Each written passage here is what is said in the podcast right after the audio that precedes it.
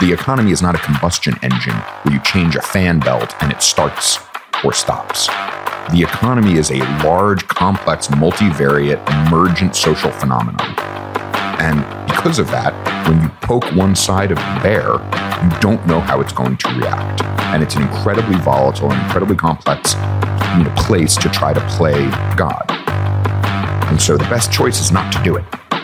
Hello there, how are you all doing? Welcome to the What Bitcoin Did podcast, which is brought to you by Gemini, the only place I'm using for buying Bitcoin. I'm your host, Peter McCormack, and before we get into today's interview, I do have a message from my show sponsors. This show is brought to you by Casa. Whether you've just bought your first SAT or you're a Bitcoin pro, you need to protect your investment. And the only person who should be in charge of your Bitcoin and financial freedom is you. And securing your Bitcoin doesn't have to be difficult because Casa makes it so easy for you. Getting started is super simple. You just download the app, create an account, and enjoy a 30 day free trial. And if you need some assistance, it's just a click or phone call away. Casa has the best in class customer support and free online resources to support you. Take your financial freedom into your own hands by self custodying your Bitcoin so it can never be frozen without your consent. There is no better time to upgrade your Bitcoin security and get total peace of mind. You can find out more at keys.casa, which is K E Y S dot C A S A. Next up, it's Ledger, and the world's most popular hardware wallet just got better. Ledger have recently announced the launch of the new Nano S Plus. With a larger screen, it makes it much easier to manage and verify your Bitcoin transactions, and the Nano S Plus maintains the same high level of security as all other Ledger products. Now, I have been a Ledger user since 2017, and I absolutely love the S Plus. Ledger is the smartest and easiest way for you to take control of your Bitcoin. Now, if you'd like to find out more or purchase a hardware wallet from Ledger, please head over to ledger.com, which is L E D G E R.com. Next up, it is BitCasino. Established in 2013, BitCasino was the first licensed Bitcoin casino and is trusted by tens of thousands of players worldwide. Not only do they have cutting edge security, but fast withdrawals and VIP experiences and that money can't buy. BitCasino has 2,800 games and tournaments to compete against each other and 24 7 live chat support.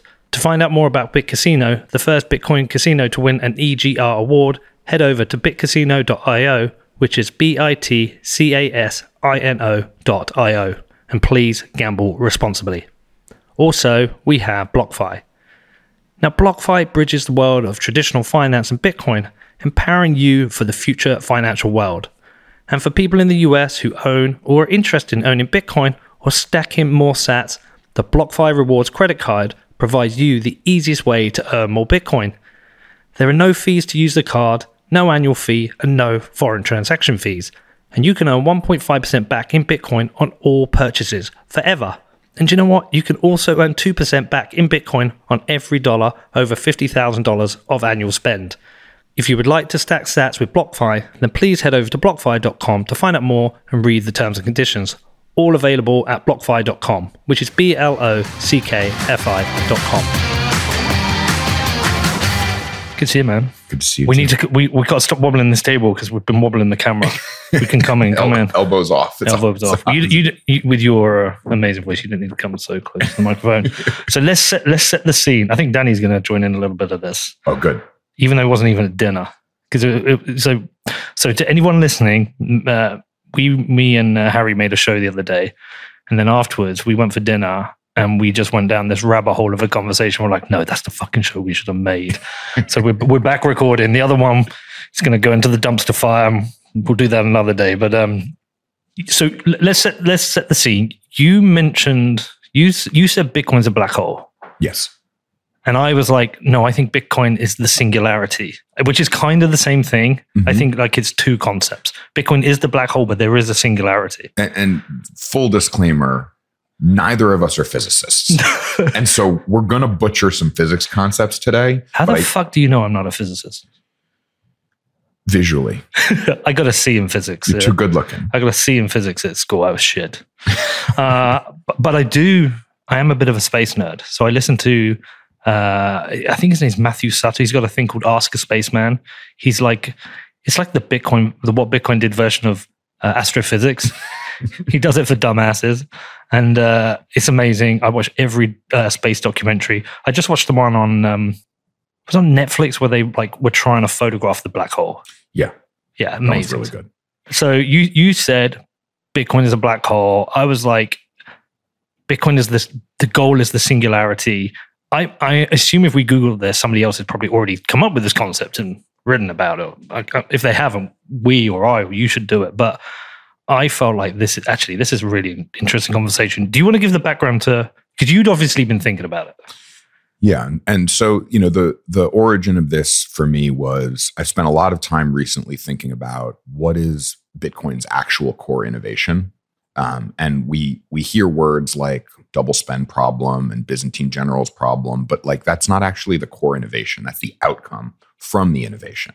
Uh, and so you know I I, I did a tweet um, that that said that you know uh, the difficulty adjustment plus proof of work is the innovation. Um, and and I've been workshopping that and thinking through that idea more and more.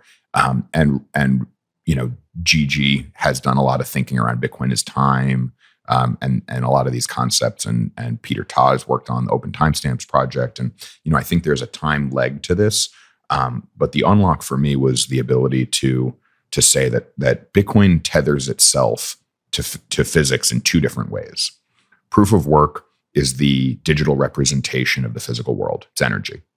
And the difficulty adjustment is the representation of time because we cannot deviate from the target of an average block time of 10 minutes. And so the combination of the tether to the physical world and the tether to time in tandem has solved the Byzantine generals problem, has solved the double spend problem, has, you know, has solved all of these sort of more, more of the computer science component um, of the project. But it's really those two core innovations, first and foremost, that has allowed Bitcoin to be an order of magnitude or multi order of magnitude improvement on some of the existing technology stack. And, and that's for me why it starts to look like a black hole.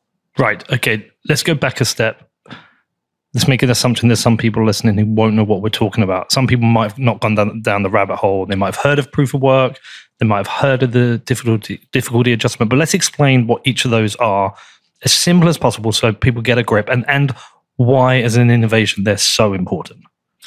Yeah. So so proof of work, we have Adam Back to thank for inventing that, um, and and it preceded Bitcoin. It was the innovation that um, that uh, the the contribution of computing power to a network is the mechanism by which the cryptography is validated. So what do we mean by that? Bitcoin is encrypted.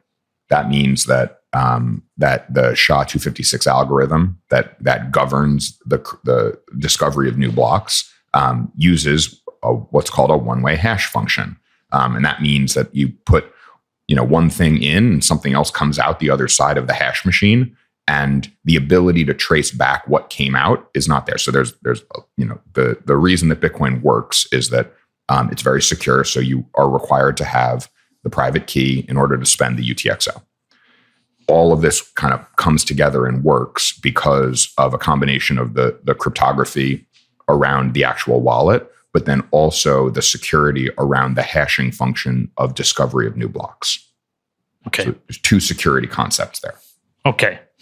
And that's proof of work, but but talk about the actual proof of work in terms of unforgeable costliness and why that's important. Because at the moment, Ethereum, an alternative cryptocurrency that some people are in favor of, some people think is a bit of shit, is migrating from proof of work to proof of stake.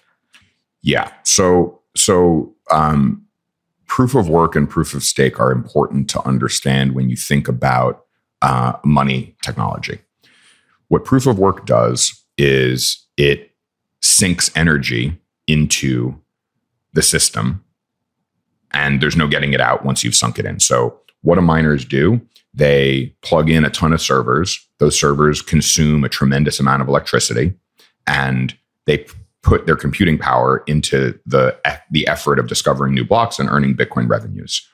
Once that energy is spent and once those blocks are discovered, there's no getting it back. And so the the incentive structure around proof of work um, is such that the the good behavior of the miners um, is, is not insured, but it's uh, but it's game theoretically incentivized, and so all the miners are are spending the money on construction of their minds and spending money on you know moving the dirt and digging in the ground and buying the servers, and then they're spending the money on the energy every single month, um, and so there's this enormous sunk cost into the activity of of uh, discovering new Bitcoin blocks because it's very very valuable in order to get your hands on new Bitcoin.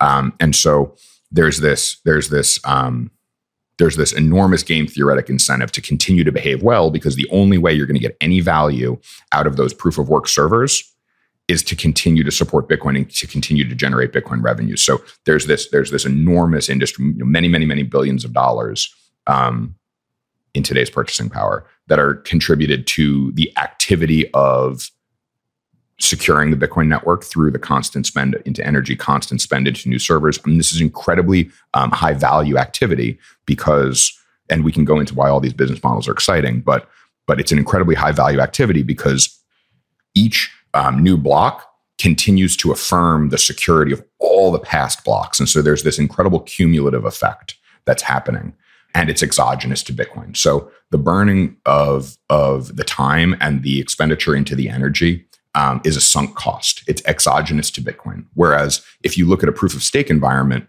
and why that's different, it the the um, the quote unquote sunk cost is endogenous to the alternative system. It's inside the system. So the people who own the most of the token get to make the rules and get to determine how much of the token gets moved. Sounds like the current central banking system. Precisely. So pr- proof of stake is is this is this um, stakeholder concept. So your ownership percentage equals your influence. In Bitcoin, we've severed that relationship. So wh- whether I own one Bitcoin or a million Bitcoin, my ability to influence the system is unchanged. That's an incredibly, incredibly asymmetric um, difference in how the system functions and how the incentives are aligned. So, you know, just by running one node, you have an equivalent um, an equivalent voice within the Bitcoin ecosystem relative to a different node, regardless of how many UTXOs are um, are are owned by that node holder. And so this is the social component of this, where you know we talk about rough consensus, we talk about you know these ideas around you know the Bitcoin um, the Bitcoin network and the Bitcoin users governing the software um, those are the people who have who have um, leveled the playing field with each other rather than rewarding those who own the most. And with proof of stake, we should say that uh, Ethereum came with a significant pre-mine, yes, which was distribution of tokens to people involved in the project. Uh, in a, a, scenario of proof of stake, they've established the monetary policy. They've distributed a large amount of tokens to themselves, and now they benefit most from the issuance of new coins and control of how the system goes. I, I could I see how you could someone could f- argue that they've essentially established a blockchain based kleptocracy. So I'll I'll tell you a brief story about the summer of 2020. Okay. When I was in a clubhouse room that was screaming about Bitcoin and Ethereum, and you know everyone was everyone was arguing with each other, and um, I think it was American HODL who who was speaking at the time, and he's and he sort of ran through exactly what you said. He said, you know, well, there's this huge pre-mine, and now the large holders of the token are introducing rules that make the large token holders the rule makers and the and the deciders of how everything works. And and there was, you know, a kid who had to be probably 19 or 20 who was a big Ethereum, you know, maxi. And he and he was like, wait, wait, wait, wait, that's how it works. and and so it was clear that you know he'd come into Ethereum later, hadn't understood kind of the the history, the DAO, the mechanisms at play, you know, across that historical context, and and was in this room with a bunch of of you know you know toxic maximalists who who you know showed him kind of this is what the system that you're assigning your time to. Because at the end of the day money is a representation of your life. It is your time. And and you know i think he, his eyes were open to this idea that that you know maybe the system that he was opting into didn't deliver on the value proposition that he expected. Um, it was very shocking and very challenging for him, but but um, but ultimately positive because he was able to understand that Bitcoin by design does not function that way. It does not reward you know economies of scale to the large holders. Yeah, uh, it is a naturally centralizing force within an, an, ecosystem that that purports to be decentralized. Proof of stake is fundamentally centralizing and fundamentally untenable on any long-term basis to support any kind of positive sum economy. And people will talk about fair distribution. You can't have equality in distribution, but you can have a fairer model. And the distribution of coins uh, via proof of work is the fairest that we have. It's the fairest consensus mechanism we have because you have to work for the coins. Whereas in a proof of stake system, it's less less fair because you don't have to work. Yeah, I think that I think that this is this goes back to this idea of exogenous versus endogenous. Yeah. You know, Bitcoin Bitcoin is a fully exogenous from inception ecosystem. And and I think there's a bit of an immaculate conception thing happening for Bitcoin as well where, you know, the the being the first fully proof of work, fully um, you know, maybe not, it wasn't decentralized the first day, but progressively decentralized um, open network with fair distribution. Um, you know, I think that with each subsequent attempt at, you know, I think back to like Grin was was a quote unquote fair launch um, coin, and so you know what we found is that simply by um, simply by not being first, the ability to overtake Bitcoin's decentralization of of coin distribution um, is not possible. And I think one of the outputs of this is going to be we have the merge coming for ETH soon. It is moving to proof of stake. I think I think if ETH people really talked about it, thought thought it through, they would they would understand and agree that the uh, consensus mechanism of Ethereum and uh, proof of stake is not as fair. It's not as good as proof of work, which means they're probably going to use a different angle to attack Bitcoin, uh, like the Ripple guy recently, which is to uh, make out that Ethereum and proof of stake is energy efficient, whereas Bitcoin isn't. And, and I think we should just you know, routinely tell these people to kind of eat a dick and fuck off because. Um, but I think that's going to be a regular hit. It it already has been. It will continue yeah. to be. You know, I will pound the table in every venue that lets me to tell the world. Number one is that the energy that we consume is positive sum because it's energy that is not being consumed efficiently or advantageously in the markets that we're participating in. Not always, but generally in trending that way. Trending that way. It's not every like if we're going to be fair, there are there are people who we you know they're using other energy or they're creating energy. A hundred percent. But but but there's a reality within energy markets in the U.S. and elsewhere that the mandate, the contractual mandate of of utilities is um, is reliability uh, and uptime. Re- reliability, redundancy, and uptime. Those are the those mm-hmm. are the mandates for the utility. So what does that mean? They're heavily incentivized to overproduce electricity, regardless of how many customers they have. So the ability to generate energy in the US is greater than the average consumption because we've got to build an entire system designed around the high point. Yeah. And we also covered this. We'll, we'll get Danny to put in the show notes in the previous time we covered it. Okay, let's uh, move on. Let's talk about the difficulty adjustment. And and I don't know the background to this. Was this a fluke? No. No, the difficulty adjustment is like Satoshi's key insight into okay. how into how Bitcoin was designed. Right. Um, this is like the, the the the incredibly critically important um, piece of Bitcoin's design, game theoretic design, is that um, on average every two weeks, um, I'll need to. Is it 2048 blocks? No, 2016 blocks. 2016 blocks. I want to say 2040. I was going to say 2048. I better check. to every 2016 blocks, the difficulty adjustment happens, and what that means is that the um, the amount of hash over the previous period dictates how hard it is to look for new blocks over the next difficulty period. So, so let's say that there's 10 computers looking for blocks in period one. And then we get to period two, and five more join the network. And I'm using very basic numbers. So we're at 15. So the next time, then so so the for the first 2016, there's no change. For the second 2015, the difficulty adjustment would move up 50% to true up to, to continue to have on average 10 minute block times. And so let's let's play out why this is so important.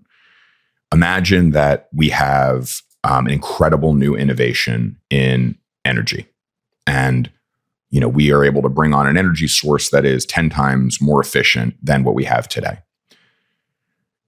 I would expect bitcoin mining to go up 10 times because i'm able to consume 10 times more energy for the same cost. And so therefore i would expect to, uh, an enormous amount of hash to come onto the network the difficulty adjustment ensures that we can't accelerate bitcoin blocks over time in any kind of you know significant and, and material way. And we don't want to as well. Absolutely not. We we want we want to have average block times of 10 minutes because that means that the issuance schedule is um, is happening over the time period that we expect it to. It it keeps it it's the internal metronome of the system. By the way, tell me if you already know this question. I only want somebody who doesn't know the answer to answer it. But uh, it was um, Charlie Lee put out a tweet once, and he said, "If a block has been found and nine minutes has passed, how long will it be till the next block is found?"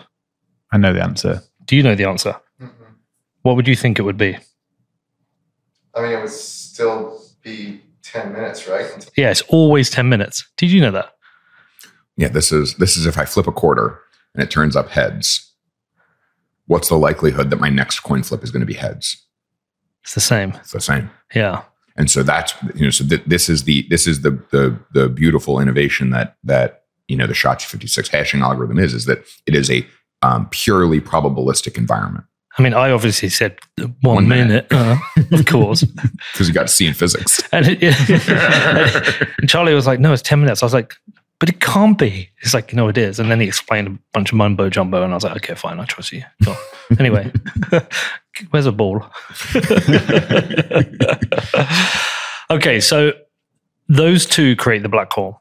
Exactly. And so the, this, in the same way that you know that Moore's law in you know the 1950s doesn't look like anything super important is happening um, it's just the very beginning of an exponential innovation.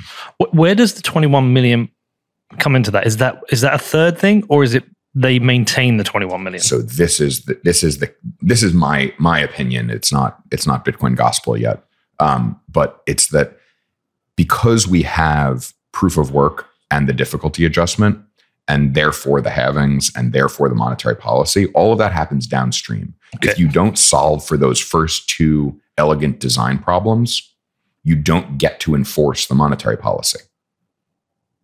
Hmm. I'm just working this one through. If you don't have the difficult adjustment, you can still enforce the 21 million, but it might happen quicker. I still think you get to maintain it, you you'd be able you'd be able to say you know I'm not willing to to utilize it, but I, I think that the monetary policy is a is an arbitrary okay innovation. Okay. These are these are fundamental innovations. Fine, fine. Okay. Anyway, I work with you, but but but the black hole still requires twenty. It, it doesn't require twenty one million. It requires, requires a, a fixed. Cap. Yeah, it requires a hard cap because that changes the dynamics of money that we have right now, and and, and in all time in history.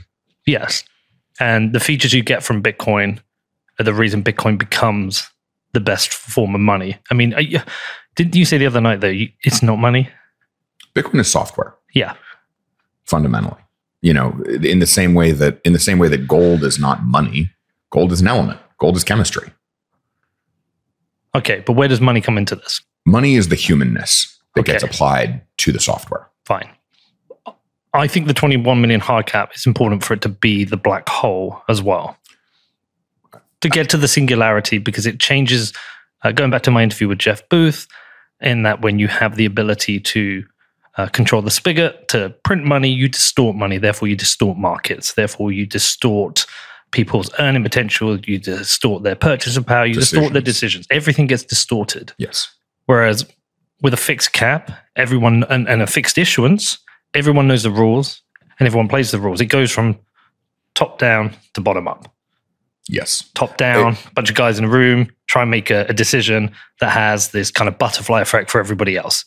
Bottom up, you know the rules, is how you is how you choose to navigate that. I, I, to, I totally agree. I think you know I think the butterfly effect is the is the right way to think about fiat um, first, which is just that you know we we don't understand. You know, Janet Yellen came out yesterday and she said, you know, didn't really get it. Sorry, missed this one. Yeah. You know, the, Thanks for paying me $250,000 to come and speak at every dinner, but I don't know what the fuck I'm talking about. correct. Whereas every Bitcoiner for the last two years has been saying, uh, if you increase the money supply, we're going to get inflation. Of course. Is she stupid or a liar? Um, Either way, she shouldn't be in her job. but but either but either way, that job is the problem. She's not the problem. The, the fact that we have a secretary, a treasury secretary who has the levers of power that are so large and all encompassing is the problem. I'm Mhm. you know I think that you know I'm I'm reluctant to say that they're you know that the bureaucrats are bad. I'm very willing to say that bureaucracy is bad. Yep, fair, fair. you know and so you know this is the this is the like the problem with with having um uh, you know to me it's it's like a, like a total false sense of control right? We think that you know the economists if they just tweak this little lever the economy will work again. Like the economy is not a combustion engine where you change a fan belt and it starts or stops. The economy is a large complex multivariate emergent social phenomenon. And because of that, when you poke one side of the bear, you don't know how it's going to react. And it's an incredibly volatile and incredibly complex you know, place to try to play God. And so the best choice is not to do it. So, so is it a neutron star which explodes that creates a black hole, and then it, it and then it um, collapses in on itself? Yeah. So, that creates the black hole, Mhm. our rabbit hole. Uh, essentially, Satoshi releasing the protocol created the black hole, and it's a small black hole. Yes. Yeah. That how discovered. Yeah. and then a few others discovered. But the black hole is uh, is for me has its event horizon. Most people when they crossed it, they don't leave. You don't. You you're in. I'm in. Danny's in. Jeremy's in. We're in. But but we have to cross the event horizon, and I think we kind of skirt around the edge of it a little bit to begin with. Or we see the black hole. We're like, ah, yeah, I'm not, not going to go near that shit. Don't know what the fuck that's all about.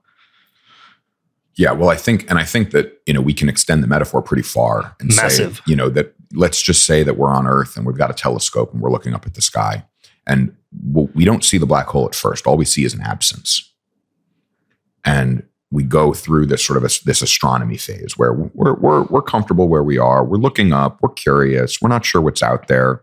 And and the black hole is not the obvious point. You go and you look at the brightest star. You go and look at the nearest planet. You go and look at the all these other things that are that are very apparent to the naked eye. And at the beginning, the black hole is just an absence. And then the absence gets very interesting over time. And you've got to keep looking, but you've got to engage with this with this new behavior, which is which is looking up at the sky, which is thinking about what does it mean to be uh, uh, an owner of my financial future? What does it mean to think about my time and think about my life in a critical way that lets me have a better outcome? And maybe that starts with me saying, you know, best thing I can do is invest in the S&P 500 in my 401k. That's like the first, you know, that's the that's the baby step that is sane and rational and validated through my social environment and supported by my employer and and it's a way for me to take ownership of my future because one day I want to retire. So, you know, you look up and you see Mars. But over there, further away is the absence in the sky and and over time some people will get pulled to that place that isn't the easy close bright one it's the further less obvious absence that ends up becoming the most important force of nature in the broader universe Now, before we carry on with the interview, I do have a message from my amazing show sponsors. This show is brought to you by Compass Mining, but they are not just a sponsor. I am also a customer of Compass, and I am back mining Bitcoin. And you know what? I've been mining for nine months with Compass now, and I've already mined 0.66 Bitcoin, which has paid off two of my S19s already. Now, any of you can start mining with Compass Mining, and to help you, Compass has launched their Compass Score to help you make informed decisions about your next mining purchase. The score highlights how good each ASIC deal is based on a number of factors like price, miner age, difficulty, hashing power, and the current Bitcoin price. Compass makes Bitcoin mining accessible to everyone, and as a Bitcoiner, I'm happy to be supporting the decentralized growth of the hash rate. Now, if you are interested in mining or you want to find out more, please head over to compassmining.io, which is C O M P A S S M I N I N G.io. Next up, it is Gemini, who I am using for buying and selling Bitcoin, but I'm only buying right. We're hodlers, we're not sellers. I am also using the Gemini app for buying the dips, and I have set up my DCA with twice monthly buys of Bitcoin. Both the app and the website make buying and selling Bitcoin super easy, and Gemini has invested in building industry leading security since day one. And Gemini are now running a special offer for listeners of What Bitcoin Did. So all you need to do is head over to gemini.com forward slash WBD, and new customers will get $20 in Bitcoin when they trade over $100 or more on Gemini.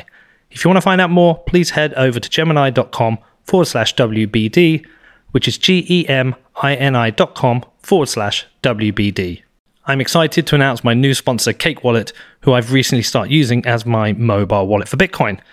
Cake Wallet is a non custodial wallet, which means it protects both your security and privacy because it doesn't share your important information with unnecessary third parties. And with Cake Wallet, not only can you hodl Bitcoin, but you can easily pay privately with Monero.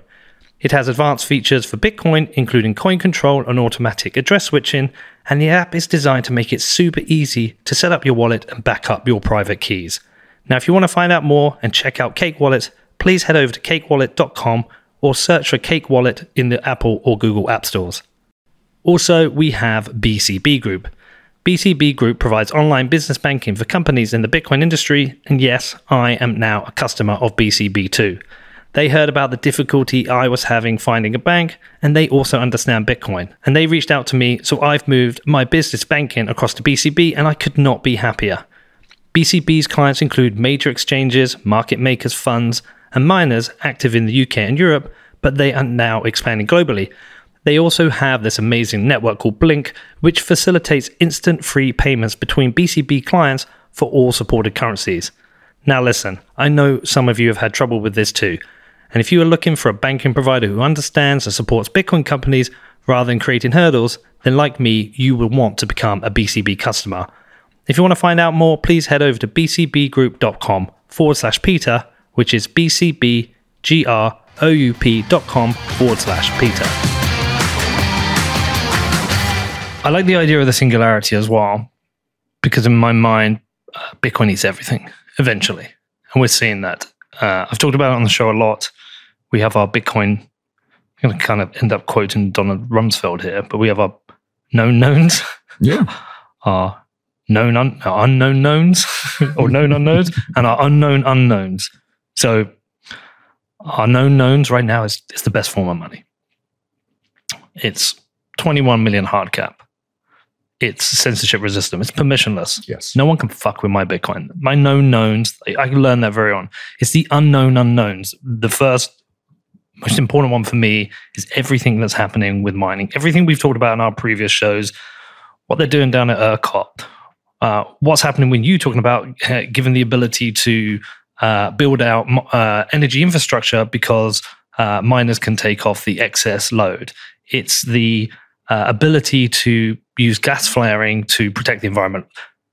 There is, again, I have to refer back to Hal. Apart from Hal tweeting out like 12 years ago, I wonder what Bitcoin mining can do for the environment, which is fucking weird, man. Time Um, traveler. time traveler. Um, apart from that, like generally speaking, I four years ago nobody was talking about this shit. I didn't hear it, and now it's all happening. And there's going to be there's going to be other things like that. That's the unknown unknowns. But the singularity is at the point where it's eating everything. It's eating every industry. It's the Bitcoin standard.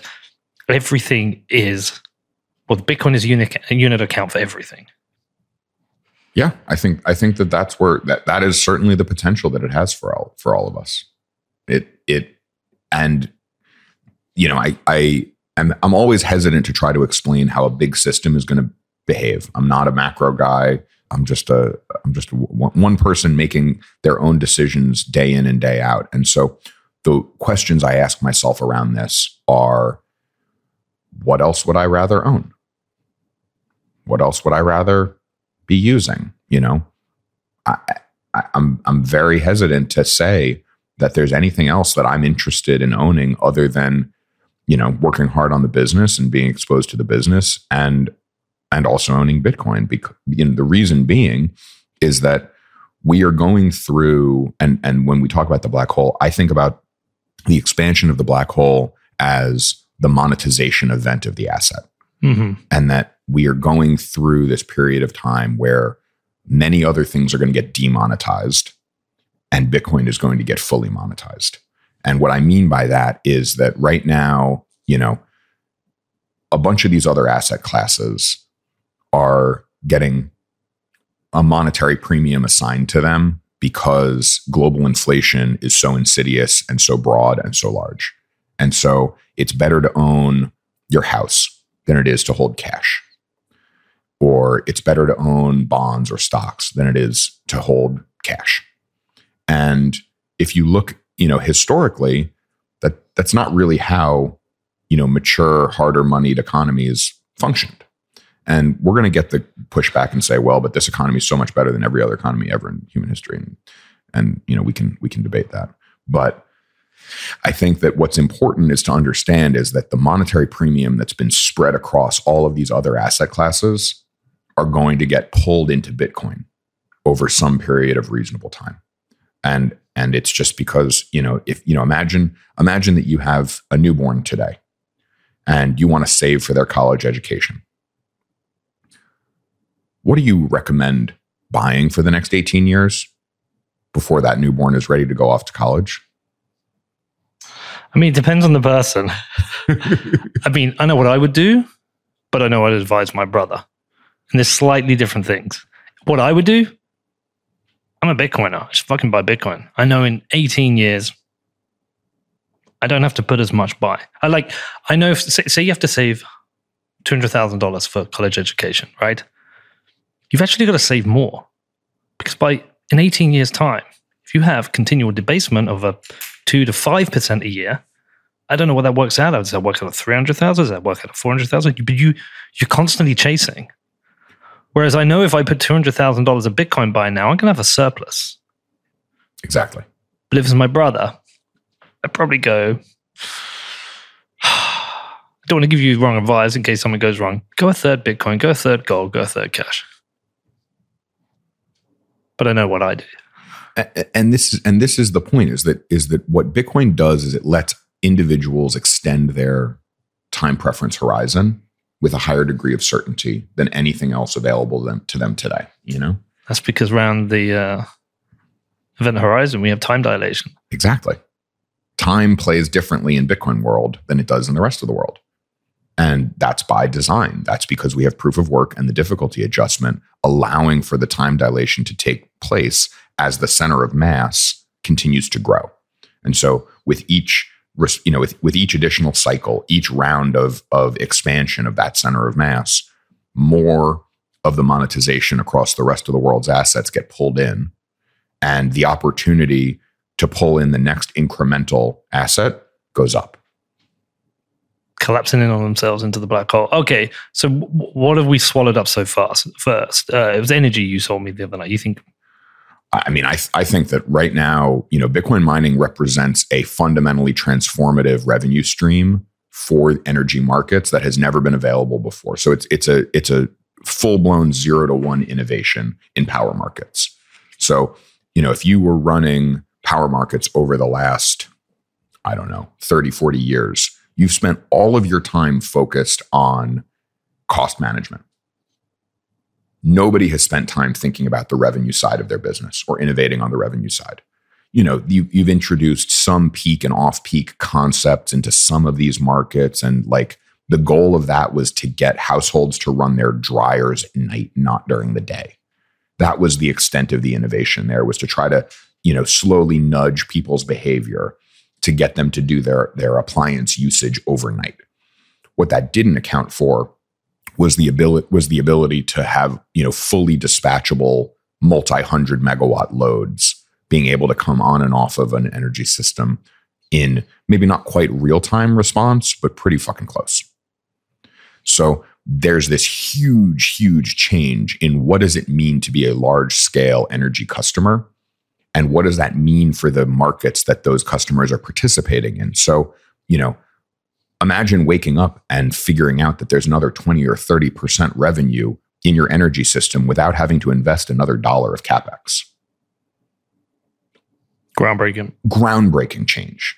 And and we haven't seen that get fully priced across the spectrum yet. So number 1 is that Bitcoin is going to buy more energy over the coming decades and that's going to be an incredible benefit for individuals and for the climate and the environment and all of these things. Bitcoin mining is an enormous positive sum sector of the economy.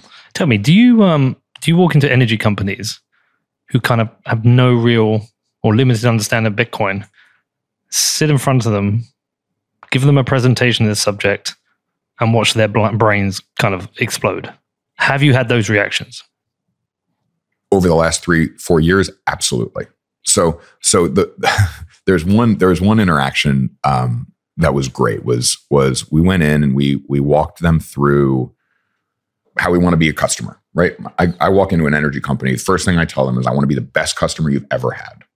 I don't want to introduce any strain to the system. I want to buy your least valuable hours. I want to do it i want to do it really cheaply but i'm willing to work with you along every other vector other than price that's the that's it and you can turn me on and off you tell me on, off, up, down, half full, whatever. That's all priceable. I mean, that is the best customer they could possibly ask for. Yes. Exactly. I'm trying to I'm trying to uh, think of an analogy for any other industry where you would have such an amazing customer. We we try to make it really easy. Oh, and we don't need, you know, we don't need all these other things. All these other, you know, redundancy, you know, imagine Facebook showing up and saying, you know, we want to build a 100 megawatt data center that really means 300 megawatts of of infrastructure because they want full uptime and they want to do it with solar and they want to do all these other, and it, and it just becomes this like total and oh and they want to never pay taxes for the next 15 years because they need to be incentivized because 10 other places are competing for them whereas we want to go to a community that does not have a customer like us we want to be the biggest buyer of energy in your market because nobody else has chosen to go there because you know you know what we don't need to do we don't need to be 15 feet from the interstate and be on a major shipping hub. We don't need, you know, we don't need a massive amount of land. We're able to do this on a much smaller footprint than most other businesses. We're able to, to, to we solve all of these traditional hard to manage concepts. We don't introduce strain. We don't, we're not, we're not a pain in the ass. We're pretty helpful. We're pretty useful. Um, and we just want to be a benefit to your, to your environment. Like this is, this is the point is that we care so much about price that we're willing to work with you on every single other factor. And is it like just sign? Can, can you sign up now, please? It's it's a little it's a little more complicated than that. So, do, so do they feel like they're being tricked or something? Yes. So that's exact that's exactly right. So we show up and we we walk them through kind of what what our our um, you know power purchase model looks like and what we want to how we want to interact with you. And they're like, but can you actually do it? Like, does it actually does this actually work? Yeah, we can show you operating data. You know, this isn't this isn't like a this isn't like a hypothetical thing. This is like a what is already happening at large scale today. We just want to grow this massively, um, and we being our entire industry. Uh, and so, you know, this is this is um, an incredibly exciting time when I think we're seeing some of the large um, the large energy you know project developers starting to get get hip to this. We're starting to see utilities understand this. You know, I think that we're going to wake up in five to 10 years and every single town is going to have Bitcoin mining in it to some degree as a load balancer for their energy system. And it's good, you know, so there, there's there's sort of two ways to think about it, right? Like we we're used to thinking of energy as this like scarce resource. Um, when really the scarce resource is our ability to think aggressively about bringing low cost, reliable, and renewable power to individuals. Like it's our it's our will to build this that is the scarce resource. Like we're not running out of energy. Are there any losers in this? Any businesses being destroyed? The challenge that could come from some of this is um, is around the la- it's it's a timing issue. So the lag between new Bitcoin miners wanting to come to a neighborhood near you and the energy infrastructure backend catching up to the increased demand. So there's going to be the, the miners are more nimble than building a new power plant. And so there's going to be some some push and some pull but I think over time that's going to normalize, you know, really significantly as we see further commoditization of mining hardware. We're going to see, you know, further further um, you know growth and and cost of capital dropping for some of these mining operations. So the ability to have you know a truly flexible load consumer is going to increase. So you know imagine we fast forward you know 20 years, you know maybe the Bitcoin mine is only running 25 or 30 percent of the of the week just when just when needed to balance rather than needing to hit like 80 or 90% uptime in order to amortize and pay off those servers the server costs have come down the cost of capital has come down the cost of energy has come down and so it becomes you know this um, this this you know totally opportunistic layer of the energy stack where the revenue that gets put back to the utilities and to the energy generation folks just means that they're able to continuously invest in better and higher quality service you know higher environmental stewardship and they're able to, to actually have the revenues to improve the systems rather than wait for government subsidies to come along and, and save them or you know the the you know the public dollars needed to upgrade things they actually have a profitable business that can invest in in the improvement of services rather you know rather than you know some of these other sort of less market driven solutions what about with money um, if we had a stable dollar stable coin on the Lightning Network.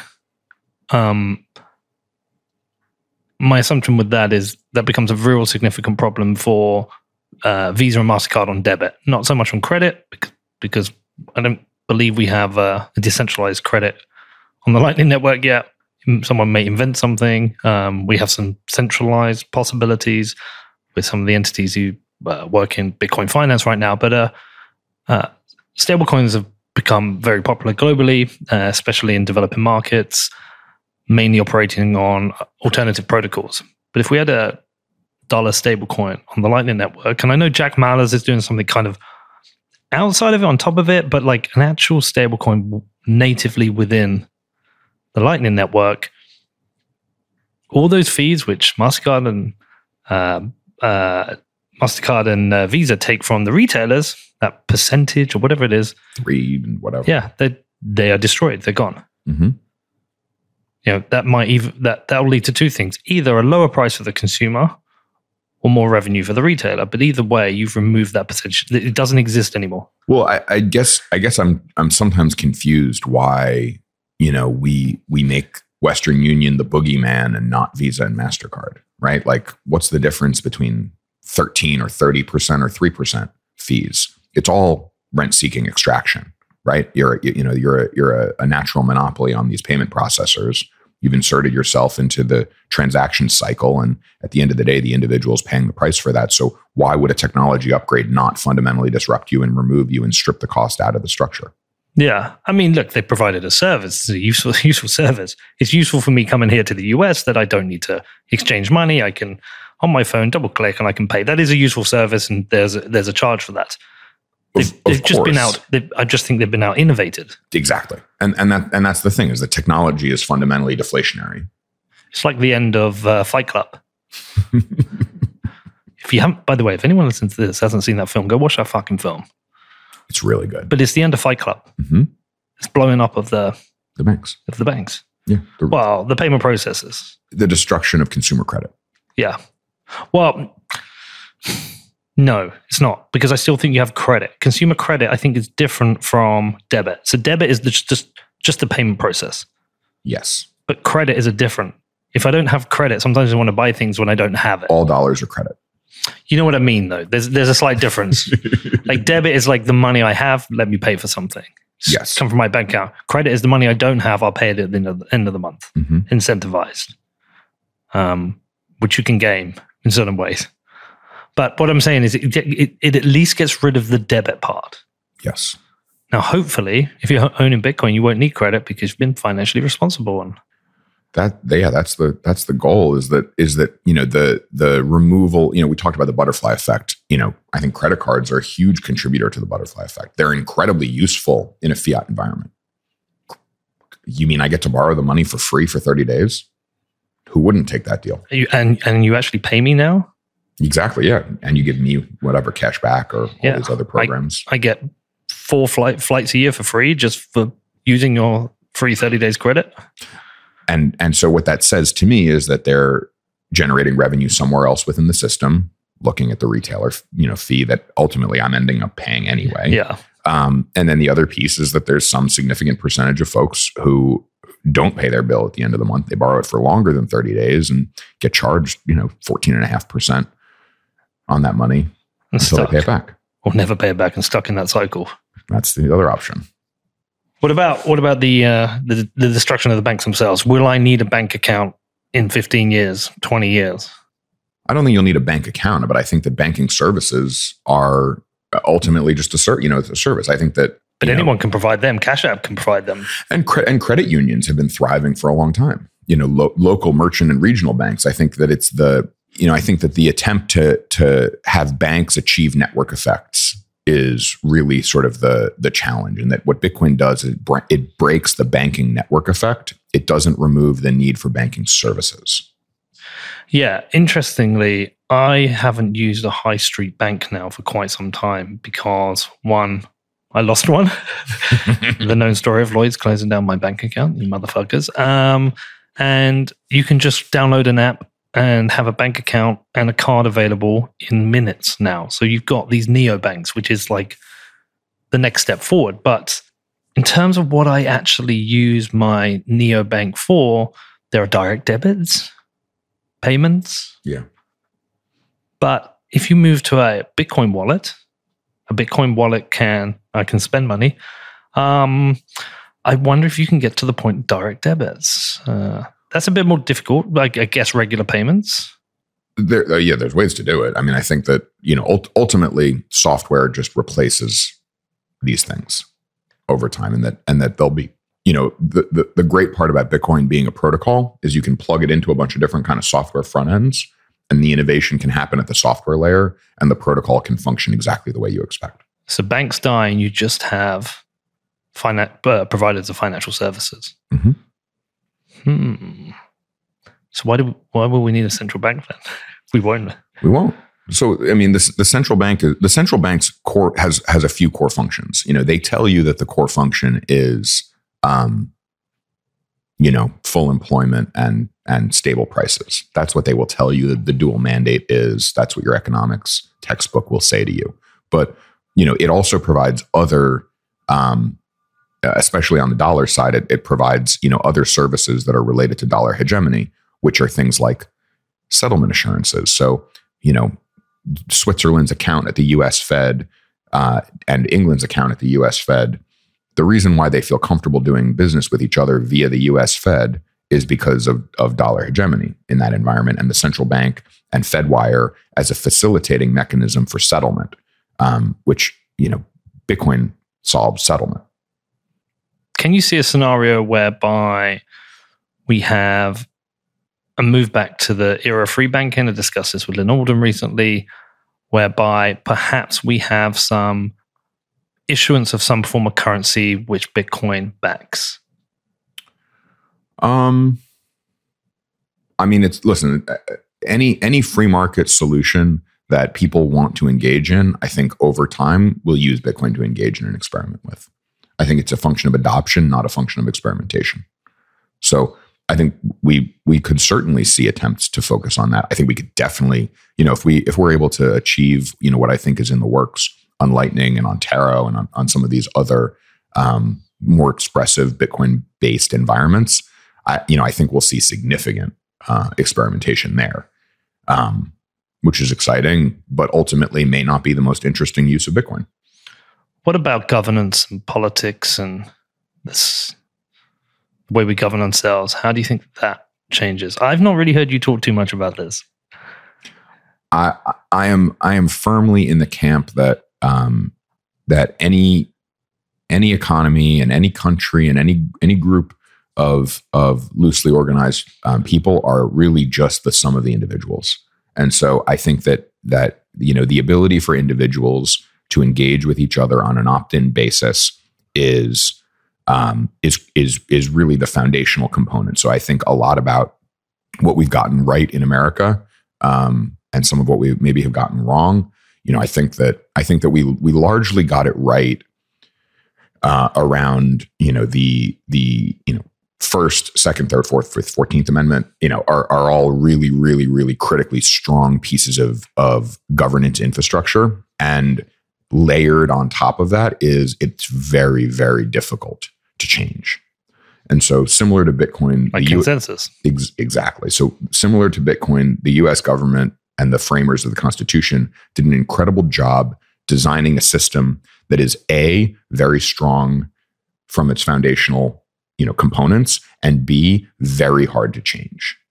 Uh, and so those, um, from a governance standpoint, that means that we've we've kind of offloaded a lot of the next level governance to higher layers of interaction. So, you know, maybe that's a, a local uh, or a state constitution that, that gets amended or that gets changed more easily because there's a more um, maybe there's a more homogenous population ideo- you know from an ideological perspective in a in a state or in a community um, but also it means that the you know the judicial system holds a really significant lever over how the hard to change things get interpreted we're seeing a lot of that you know more recently Mhm. so the, these layers of of you know foundational components um, and difficulty to move them um, is is really at the heart of why you know the American system is um, is thought of so highly and, and has been so successful to date.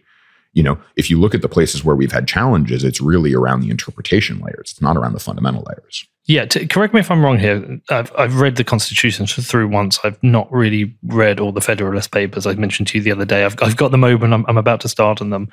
Uh, did they address uh, the size of the state in that? Because that this appears to me to be the biggest problem.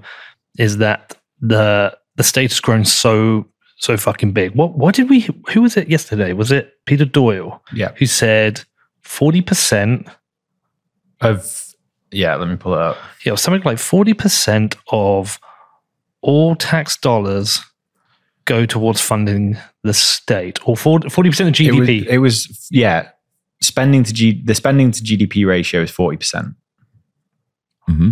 So this is this is the fundamental problem with GDP, the calculation. I'm sorry, just go back one step. I, I think I remember Jameson Lopp tweeting something once when tax was first introduced, and it was a one percent taxation, and I can't remember what for, but I remember the introduction of it, him him showing that introduction.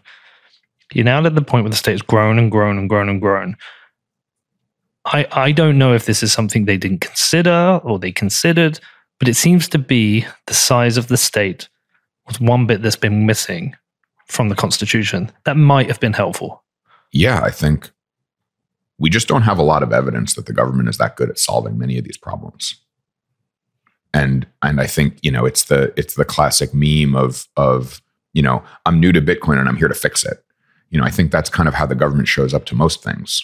I'm new to this new thing and I'm here to fix it for you. We're going to regulate it and then it's going to be great. Yeah. um, or we're going to tax it and now everything's going to be great. You know and and i just don't think we have a lot of evidence that that's um, that that's what happens. Uh, and i i think that there's there's sort of two insidious forces at work. Um, one is that the government uh, capital you know the federal government but the state state governments you know to some degree as well um, uh, once they get power they don't give it back. They're very you know how many what what percentage of of Americans you know think that the Patriot Act was a great idea today? It's not that many, but that's never going away. Those those surveillance capabilities, those you know those privacy protections are gone, and and it's going to take a long time to to approximate getting them back. And the way that we'll get them back is through asymmetric cryptography, not through the government giving us permission to have our privacy back. So there's this there's this creep component to it.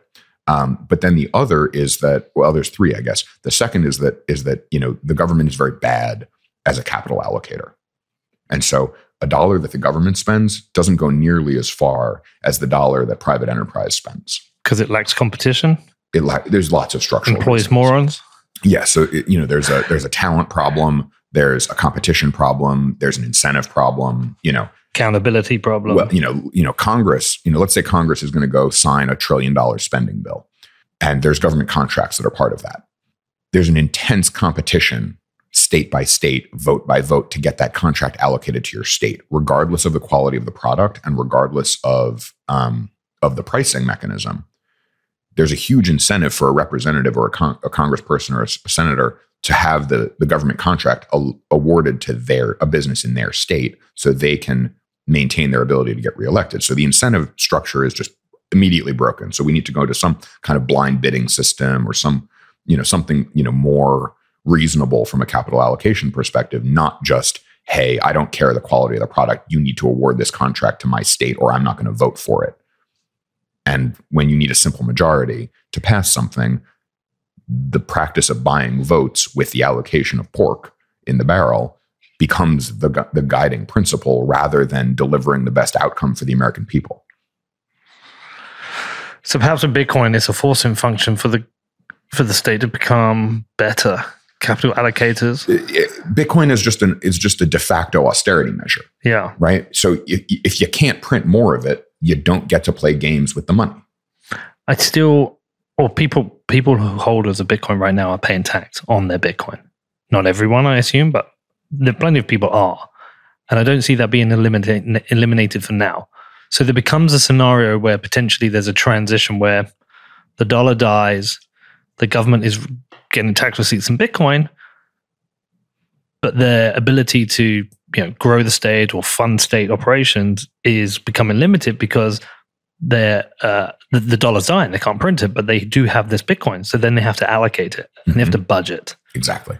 And Yeah. they can't tax too high because if you tax too high, people will move jurisdiction. So it it is a forced austerity. and and just you know we can look at the natural example in France recently where they introduced that that millionaires tax and like 70% of the people left the jurisdiction and I mean, it was like th- this idea that that well you know people don't really vote with their feet give them a good enough reason to and they will Of course.